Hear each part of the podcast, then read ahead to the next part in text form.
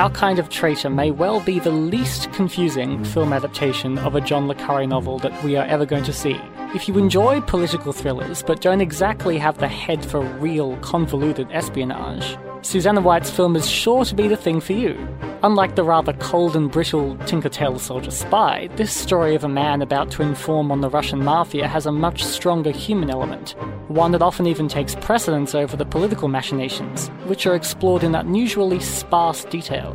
Dima, played by the always brilliant Stellan Skarsgård, wants to defect to Britain, using the central intelligence he has been privy to to gain safe passage from the British Secret Service for himself, but also, more importantly, his family, whose lives have been threatened by the vengeful new mafia boss, the Prince, played by Grigoriy Dobrygin.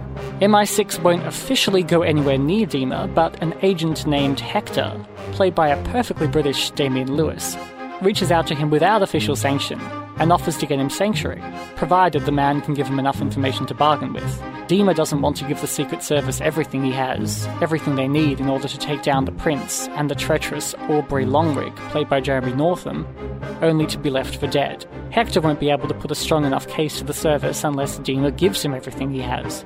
To get things past this standstill, Dima reaches out to the holidaying English couple Perry, played by Ewan McGregor, and Gail, played by Naomie Harris who he's only just met but who have already shown themselves to be trustworthy, principled people. He asks them to be present for all the negotiations, to put their safety on the line to ensure the safety of Dima's family. Dima's wife and children, and the thorny question of who should be responsible for their survival, is ultimately the heart of the story. The family themselves will look to Dima, who is not just the self proclaimed patriarch, but also the instigator of all this, to protect them all, and put him down whenever he looks to be failing to fulfill this duty. Dima, and indeed Hector, look to the Secret Service to fulfill their duty to those who are giving them information at great personal risk, to be better than the criminal organizations they are working to bring down and the oppressive political regimes that they fight against. On the other hand, the service, embodied here by the character of Billy Matlock, played by Mark Gatiss, is looking to Dima and Hector to give them enough to go on that will ensure that this operation doesn't ruin them. Meanwhile, all of these parties are looking to Perry and Gail to offer the independent assistance they so desperately need.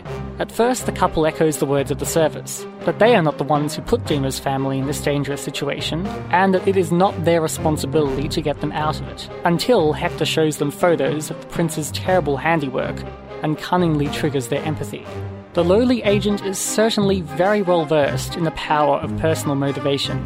Much of his determination to finally bring down Longrigg is personal vendetta after his last attempt to expose the big shark saw his son imprisoned. At least in this adaptation, that particular element of backstory feels a little haphazardly thrown in to humanize his character at the very last minute. It's talked about but never really felt. On the other hand, the conflict between Perry and Gail, while very cliched, is evident visually as well as verbally. White places her two best directed scenes in the first 10 minutes of the film. The first is of a grisly, politically motivated murder by the prince that perfectly sets up the impetus for the rest of the story, the terrible danger that Dima is fleeing from.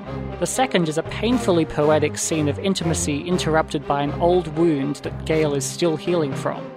It is later revealed that Perry slept with one of his students, and that this trip to Russia was meant to help repair their marriage.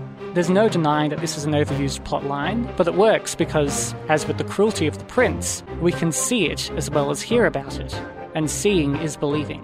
Hector's grief might not have the space to be shown, but his rage is palpable, both politically and personally. He's only seen with the nefarious Longrigg manage to do the most with the least, and his rant to his peers about the world's complacency in running on black market economies is the film's great dialogue centerpiece. Fans of the more cerebral Le Carré adaptations will probably be put off by this one's more emotional bent, but ultimately it makes for a stronger and more memorable cinematic experience.